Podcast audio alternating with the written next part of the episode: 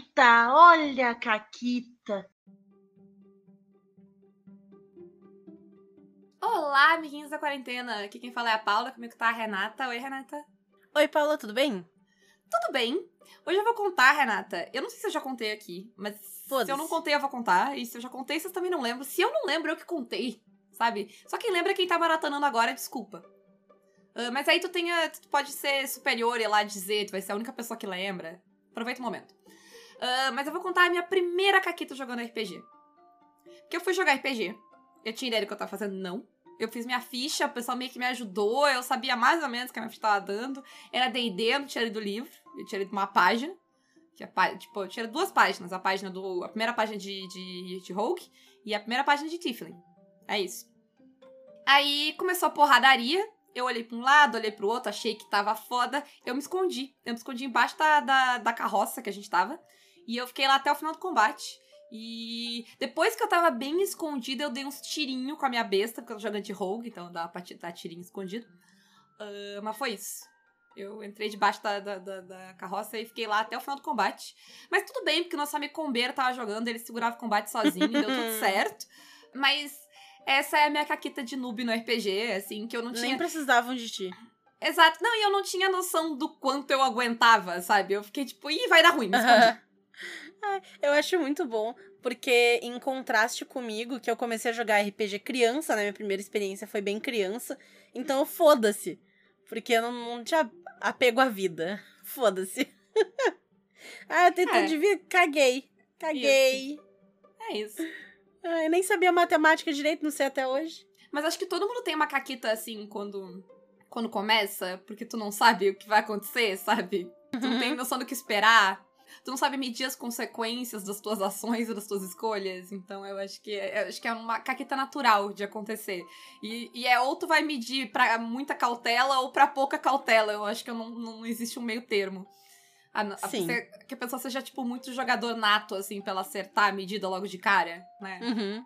E aí, no nosso episódio de hoje, a gente vai falar um pouquinho sobre concepções e ideias que a gente tinha de RPG quando a gente era noob quando a gente estava lá começando e como essas ideias foram mudando ao longo de vários anos, vários sistemas, Sim. várias experiências diferentes.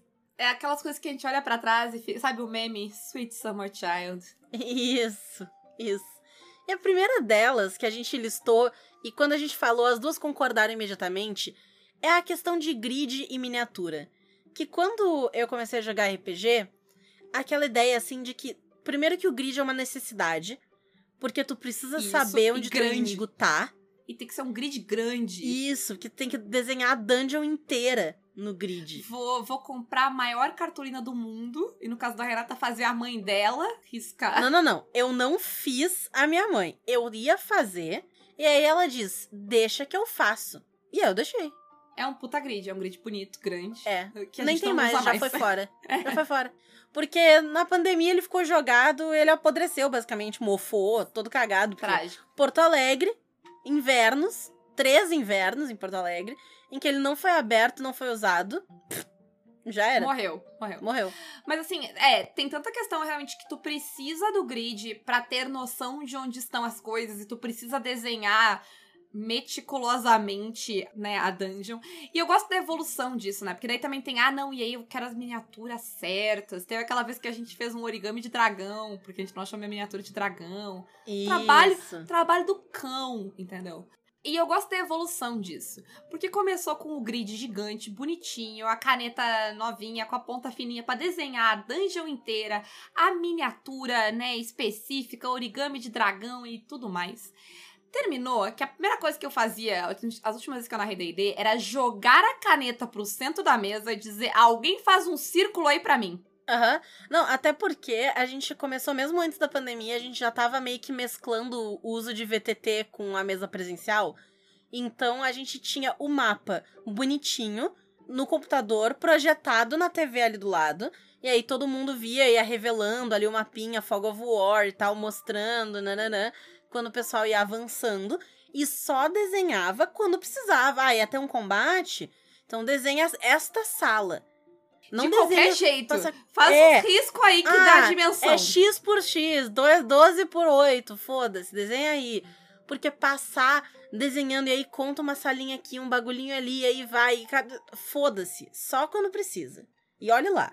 E além disso, as miniaturas também foram pro saco, foda-se. Ah, precisava usar a miniatura perfeita da bonequinha que comprou, que não sei o que lá. Hum, porra nenhuma. Final da mesa, a gente tinha o que a gente chamava de cocozinhos, que era basicamente uns, uns cocozinhos, tipo uns triangulinhos de durepoxi, que tinham números, e eles eram numerados de Foi 1 a a grande 30. sacada do Fred. Foi ele sobrou do Repox, que ele tava fazendo miniatura em algum ponto. Aí ele fez. Que ele desistiu. Exato, que ele desistiu. Mas a melhor contribuição disso foi que ele fez esses triangulinhos e numerou. Porque daí era, sei lá, eu vou bater no número 7, entendeu? Só que Isso. aí, isso foi o começo, né? Mas daí depois, teve algum momento que eles sumiram, não sei o que aconteceu com os cocozinhos. Eles sofreram algum acidente, Isso. eh, se perderam na vida. O Fred provavelmente perdeu eles na mochila deles e aí depois achou lá no mesmo lugar que ele tinha colocado. Ah, mas aí teve, teve os Geloucos Isso, e os Pokémons, que era, era muito satisfatório dizer, não, eu vou bater no Pikachu. isso. Porque eu tenho em casa uma maleta e uns potes cheios de tralha. Sabe? E aí, assim, aí tem geloco, tem brinde do Kinder Ovo, não sei o quê. E tem os Pokémon da Pitulinha. Então, colocava no grid, foda-se. Ah, vai no Dragonair, vai não sei no que, um Bulbasauro, não sei o que lá. Então, me... porque tu identifica fácil, você não fica ah, é, com o Minion, ah, esse aqui. Aí quem tá narrando tem que ver, ah, que Minion era esse, esse é o número 3. Não... Já anota Minion Bulbasauro, foda-se. Imersão tá no teatro da mente, foda-se. E a gente já tá dizendo que, ah, não, não pode grid, tá proibida a miniatura. Quem vende miniatura vai à falência. Não, basicamente o que a gente tá dizendo é que, tipo, no começo a gente achou que tinha que ter. Essa é a questão. A gente não precisa, não precisa de grid, não precisa de miniatura. Pode ter, se tu acha legal, se tu gosta de pintar miniatura, é ótimo, deve ser ótimo, deve ser divertidíssimo. Mas, Bem bacana, eu Precisa. gosto de pintar miniatura. é, mas não precisa, sabe? Dá pra jogar sem. É, porque é, meio que a ideia do começo é que, ah, não, tem que, tem que ter, fa- faz parte, é uma parte intrínseca ali, tipo, essencial da, da coisa. E aí tu começa, tipo, será? Será que precisa? Né? É, é, é, é, é todo um preciosismo que entra, inclusive, na próxima coisa. Uhum, sim. Que é um preciosismo com sistema. Um apego ao sistema, que não. Eu vou jogar RPG com letra maiúscula, então eu preciso de um sistema que tenha 300 páginas e que seja profundo e que Tá me dê... pesado. É, preciso... evolução de personagem e 40 mecânicas. E, assim, eu particularmente gosto bastante de sistema assim ainda. Eu também. Vou jogar um panfleto de vez em quando, sabe? Sistema. Tipo, eu vou jogar um one shot, eu vou mesmo jogar um RPG de 300 páginas. Exato. Eu acho que sabe o que, que é? É aquele negócio do programa do que é RPG. E hoje em, dia, hoje em dia eu tô disposta a usar banana. É isso. Uhum. Começou a ouvir o Caquitas agora, deve estar confuso pra caralho. Volta aí, volta aí no que é RPG. vale a pena. É, a banana. Inclusive, falando em joguinhos curtos, né? A mesa de Falkenstein dos mecenas tá chegando ao fim da, né, da nossa história. A gente vai pra última sessão dela. Só que aí um dos jogadores não podia, porque né, é final de ano, tá todo mundo enrolado, não sei o quê. E aí, pra gente não deixar de jogar, eu sugeri, não, vamos jogar, né, nós que podemos, uma one shot de um sisteminha simples qualquer, assim. E aí eu fui catar um bundle que eu comprei no Itch.io um tempo atrás, que era jogos feitos por mulheres. E aí eu selecionei cinco desses joguinhos bem bacana, assim, que eles têm, sei lá, oito páginas, dez páginas, nararã. E aí fiz uma pré-seleção, assim, de cinco que pareceram bacana, encaixar na proposta curtinhos, e a gente vai jogar um deles. Sim, é- é- mas eu acho que é bem isso. Não é nem a questão de, ah, sistema longo, sistema curto. É tipo, o que é RPG ficou uma coisa muito mais liberada, sabe? Eu, eu preciso Uhum. de ficha pra jogar RPG? Não. Sabe? Não precisa, não precisa ter ficha, não precisa ter dado. Não precisa ter quase nada, sabe? Precisa querer jogar RPG e, e ter, sabe, alguma combinação de regras ali. Mas eu acho que a gente vai desapegando, sabe? Desapego, desapego ao tema desse programa. Porque a gente começa RPG muito apegado a muita coisa. Né? Se bem que, como a gente viu no programa passado, a gente se apega a outras coisas, né? Acho que é, é, é do ser humano se apegar. Mas teve várias coisas que eu desapeguei para poder, sei lá, dar espaço para as novas.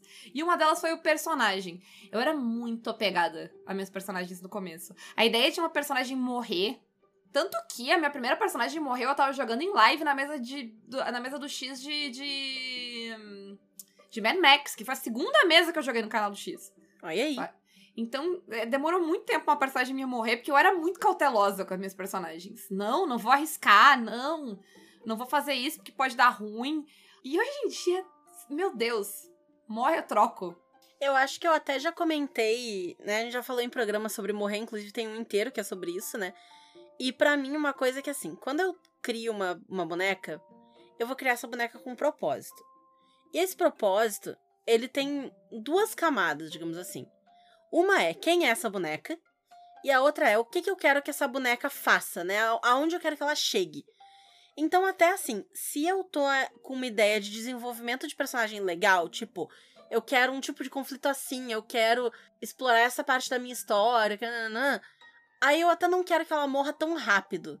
Mas uma vez que aquilo ali foi feito, eu já tô tipo, foda-se. Ah, vá, vai lá, tá de boa. Se morrer, morreu, eu troco. Então. Eu tô que nem isso, porque para mim interromper a, a, o arco é, é uma, pode ser uma boa história. Se Sim, pode ser uma também. boa história, pode morrer. Exato, eu concordo. Acho que se pode ser uma boa história, pode morrer. Eu gosto muito, inclusive, de sistemas que a, a decisão de morte é narrativa, né? Ela não é sim, necessariamente sim, da legal. rolagem. Mas eu acho que é justamente isso. Se o que eu gostaria de desenvolver me atrai mais do que morrer agora, então eu não quero morrer agora. É, eu gostaria de continuar, porque eu achei que não vai ser bacana morrer agora. Mas eu não vou deixar de, de fazer coisas, né? Exato. Então, já aconteceu mais de uma vez. Inclusive, eu nem morri nessas vezes que isso aconteceu mas que quem tava narrando tava com uma preocupação enorme de que ia me matar e eu tava tipo, gente, eu fiz a caquita com consciência. Eu fui lá e eu tô sabendo que pode dar ruim, que eu posso morrer e tá tudo bem. Eu inclusive já tenho três ideias de personagem para entrar no lugar, tá tudo bem. Tá de boa se morrer, tá tranquilo. Eu acho que as pessoas estão acostumadas também a jogar com gente que não tá de boa com o boneco morrendo, mas eu tô e se o meu boneco for morrer, provavelmente é porque eu meti ele numa situação em que ele vai morrer. Ou tem a possibilidade, né, de morrer. Então tá tudo bem. Eu acho que vem muito também de que quando eu comecei a jogar, eu tinha uma ideia de que eu jogava com o meu personagem, eu era o meu personagem. Né? Então, e que ela vai até o fim também, né? É, não, e perder a personagem era uma coisa muito forte, porque eu no jogo era aquela personagem. Hoje em dia eu quase nem. Tipo, eu não vejo mais isso. Eu tô jogando. Eu estou contando uma história com os meus amigos. E por hora eu estou usando essa personagem. Mas se ela morrer, eu vou usar outra personagem. Sabe? E eu acho que é uma ideia meio.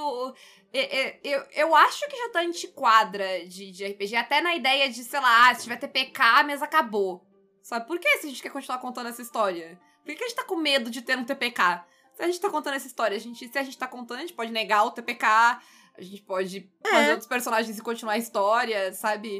Uh, existe uma, uma inevitabilidade de, tipo, a morte do personagem com uma ameaça é algo estranho para mim. Uhum. Sim. E eu acho que junto com isso, desse apego ao boneco, tem o apego ao sucesso.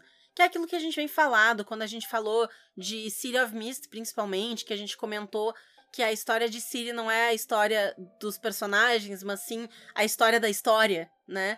É, é, ela é a história dos personagens, mas ela é a história dos personagens, não a vitória deles, não a isso, exato, deles. Exato, né? exato. O foco é a história e não o sucesso, né? E, e é isso, é esse apego ao sucesso que em jogos que a gente depende do sucesso para avançar, eu acho que faz todo sentido esse apego. Então é óbvio que se eu tô jogando D&D, eu quero ter sucesso.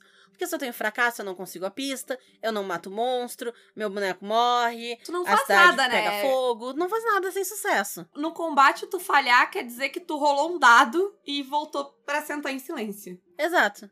O bom e velho, nada acontece, né? Mas tu tá jogando jogos que tratam isso de um jeito minimamente diferente, que tem a questão do fail forward. O que, que é fail forward? Procure um episódio do Caquitas chamado Fail Forward. Mas é quando mesmo a falha vai avançar a narrativa, vai continuar aquilo ali, não vai te travar. A gente tem um episódio inteiro falando disso, ele é ótimo. Adoro aquele episódio. Isso não precisa de curso pra entender. Não precisa de curso. não precisa de curso, não precisa, não precisa procurar no Google, tá explicado. The shade of it all. Vai lá, Renata, Mas, continua. É, até me perdi aqui, fiquei, fiquei é, rindo. foi fazer o shade e se perdeu. É, mas, a, mas, o que tu tava falando era sobre uh, a gente se apegar a sucessos, a conseguir, a matar o monstro. E assim, falhas contam histórias tão mais interessantes que sucessos né? E eu acho interessante que esse desapego ao sucesso não é necessariamente um desapego ao combo safado, porque o combo safado não precisa ser pro sucesso. Eu não faço combo safado para ter sucesso, eu faço combo safado para poder fazer mais caquita. Exato. Quanto mais combo eu tenho, mais merda eu posso tentar fazer. Entendeu? Sim. E pode dar errado, e tá tudo bem que eu, eu fazer um personagem mais forte não quer dizer que eu vou fazer as coisas que. Eu não vou me limitar às coisas que ele faz bem. Eu quero fazer pior, entendeu? Eu quero ir além. Isso aqui é a parada legal, assim. E eu acho que todo esse negócio não é sobre, ah, a gente tava errado e agora a gente tá certa. É sobre, tipo, a gente ver que tinha mais coisas do que. Que é muito o que a gente tava falando no programa passado, né? Que a gente começou com uma visão muito limitada do que dava para fazer, do que era RPG, uhum. do que a uhum. gente podia jogar, do que a gente podia fazer do, que era, do que era bom de fazer. E aos poucos tu vai expandindo e descobrindo coisas Sim. novas, né? Sim, porque ao mesmo tempo que eu não tenho mais o apego à boneca, de que, ah, não, ela não pode morrer nunca e eu não tenho apego ao sucesso, em que o fracasso é uma coisa legal também pra narrativa, eu também não quero morrer toda a sessão e falhar todas as rolagens. Exato, eu ainda quero sucesso, eu ainda quero, sabe? Eu ainda posso jogar jo jogos com miniatura, eu ainda posso usar gelocos, eu ainda jogo sistemas de 400 páginas. A questão é que é, é, é isso, tem mais coisas, né? É, tipo, são nuances, nossa, né? que legal. São opções, são opções. Quanta tu foi num legal. restaurante, ele é self-service. Isso tu parou de pedir aquele mesmo prato, sabe? Que tu pedia sempre. Isso. Que é bom, mas comer todo dia é um saco. Exato. Nada é tão bom para te fazer todo dia. Hum. E. ai, mas... ai. ai, ai. é, tu não faria todo dia da mesma forma, exatamente igual. Tá, tá aí um argumento bacana. Mas a próxima coisa na nossa lista. Isso, antes que o Caquete fique mais 18. a próxima coisa da lista é o fato de ter pena ao narrar. Quando a gente tá começando a narrar um sistema, a gente tem aquela, aquela pressão que a gente já falou várias vezes, a pressão do narrador de agradar, de contar uma história que seja bacana e tal. E a gente também tem uma pressão de ter que cuidar do jogador. Porque ao mesmo tempo que a gente tem apego à nossa personagem, a gente também tem apego àquela personagem. E a gente não quer que aquela personagem morra. Ainda mais quando parece que a culpa é nossa, que fui eu que matei, Isso, foi meu NPC é... que matou.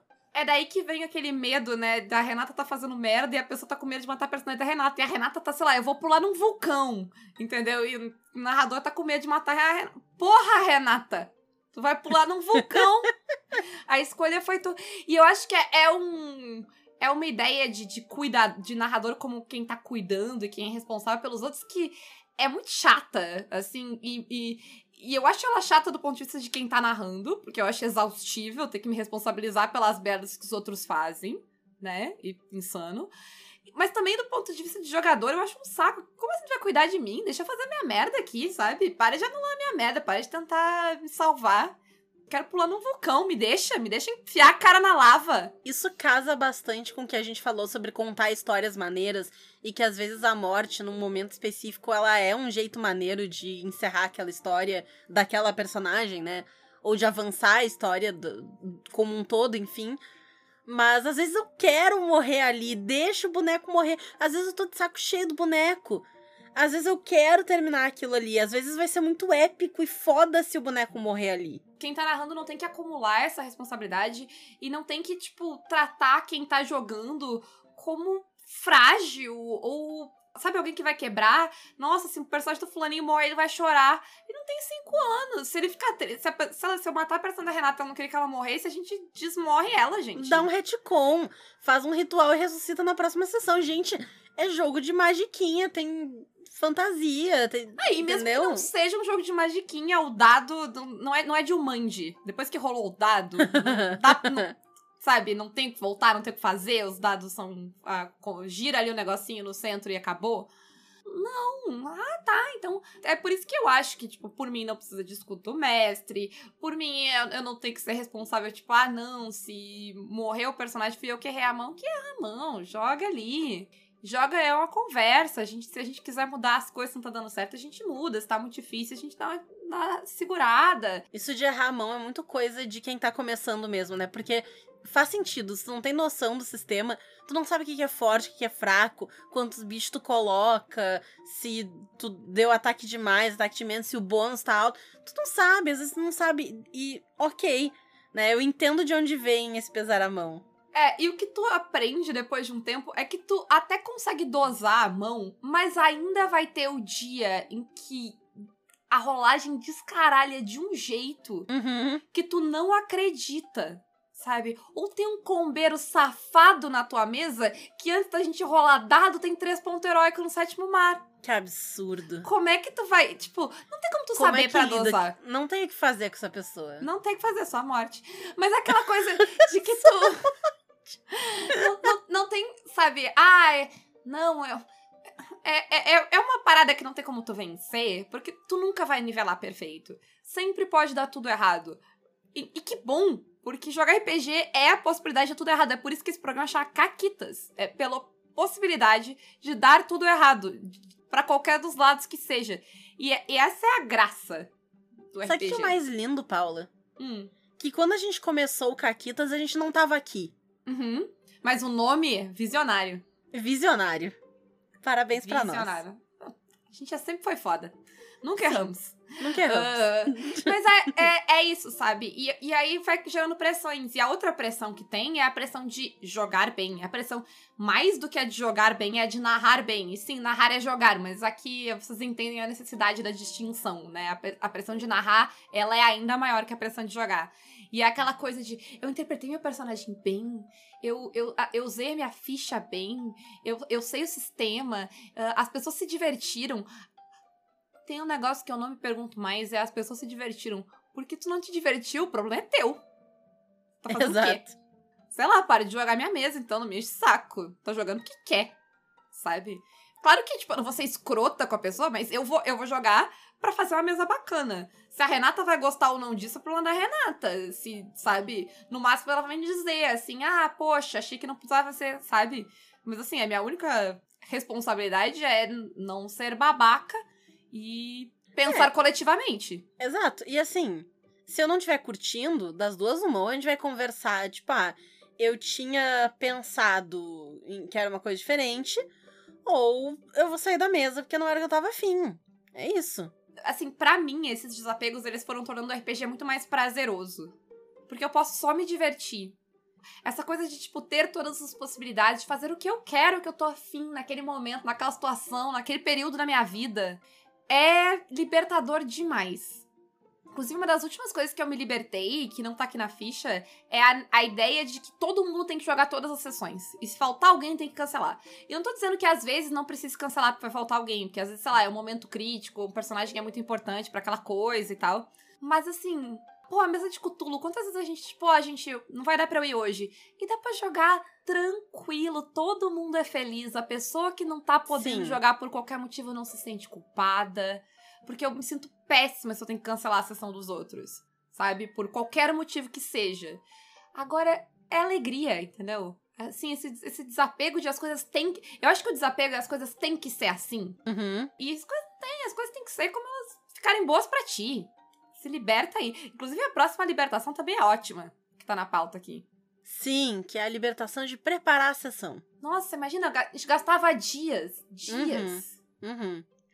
Não, a gente começa fazendo, tipo, não, porque a gente precisa preparar todo o negócio, porque a gente tem que ajeitar, tem que ter os monstros juntos, os mapas, os negócios, tem que saber cada resposta de cada enigma.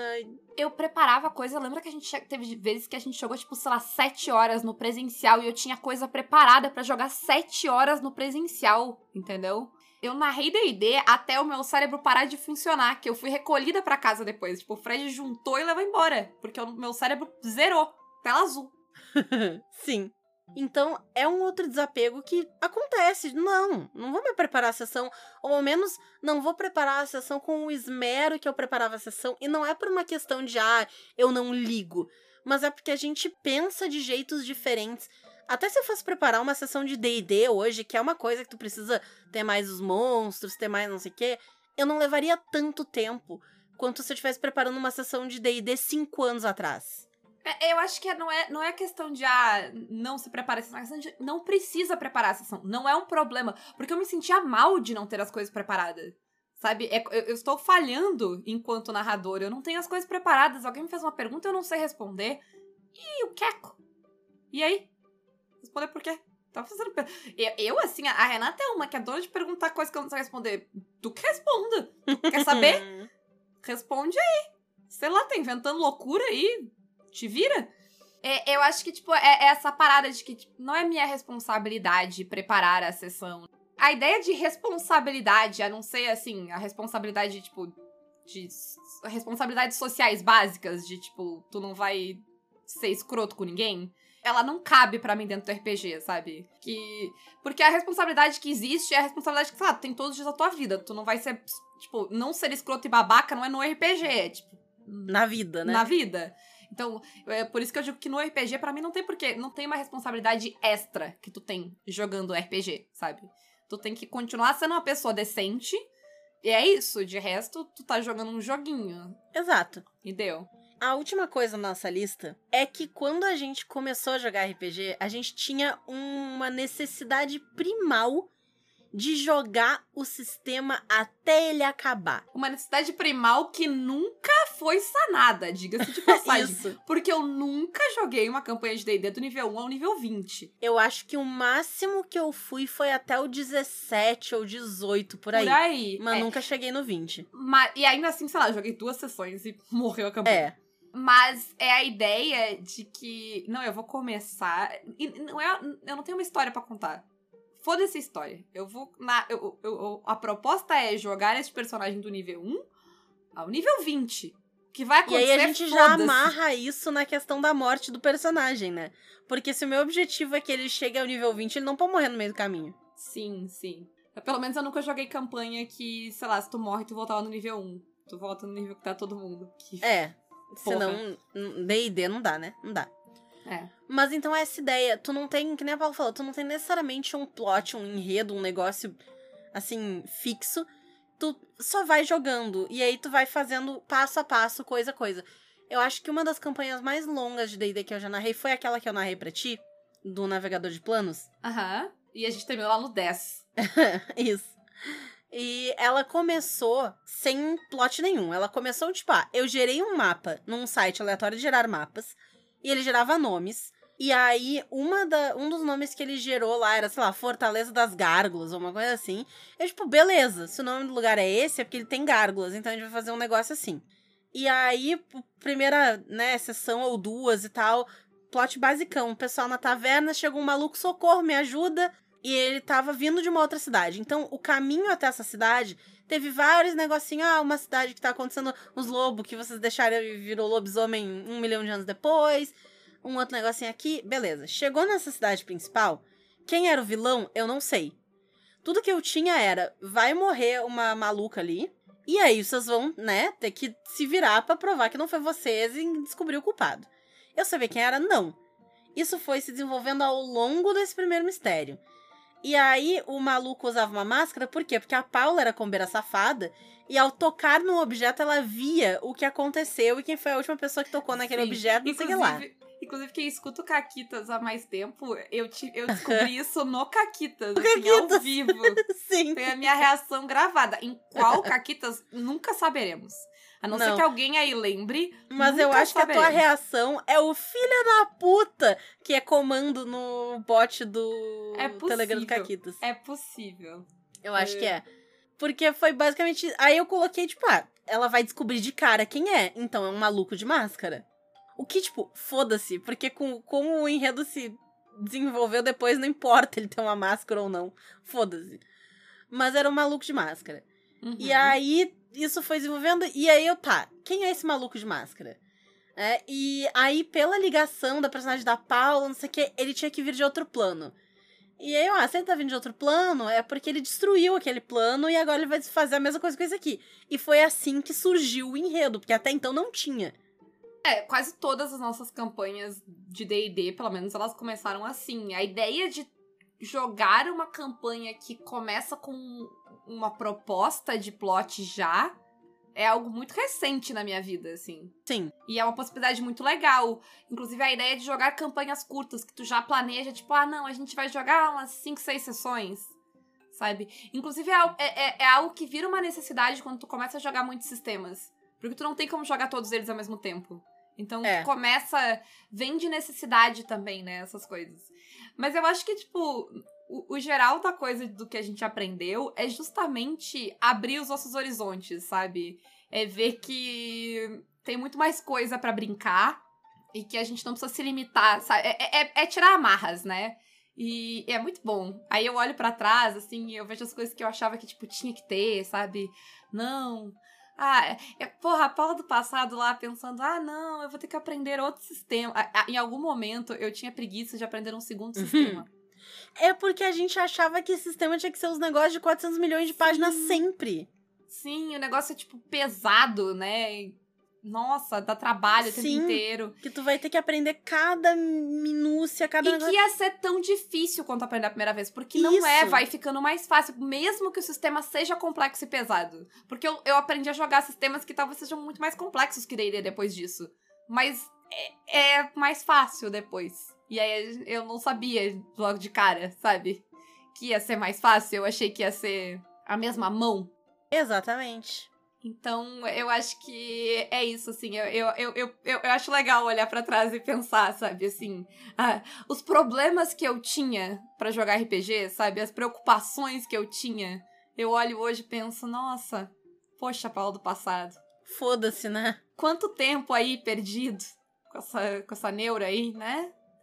Podia ter esperado isso. Mas tudo bem, porque foi bom.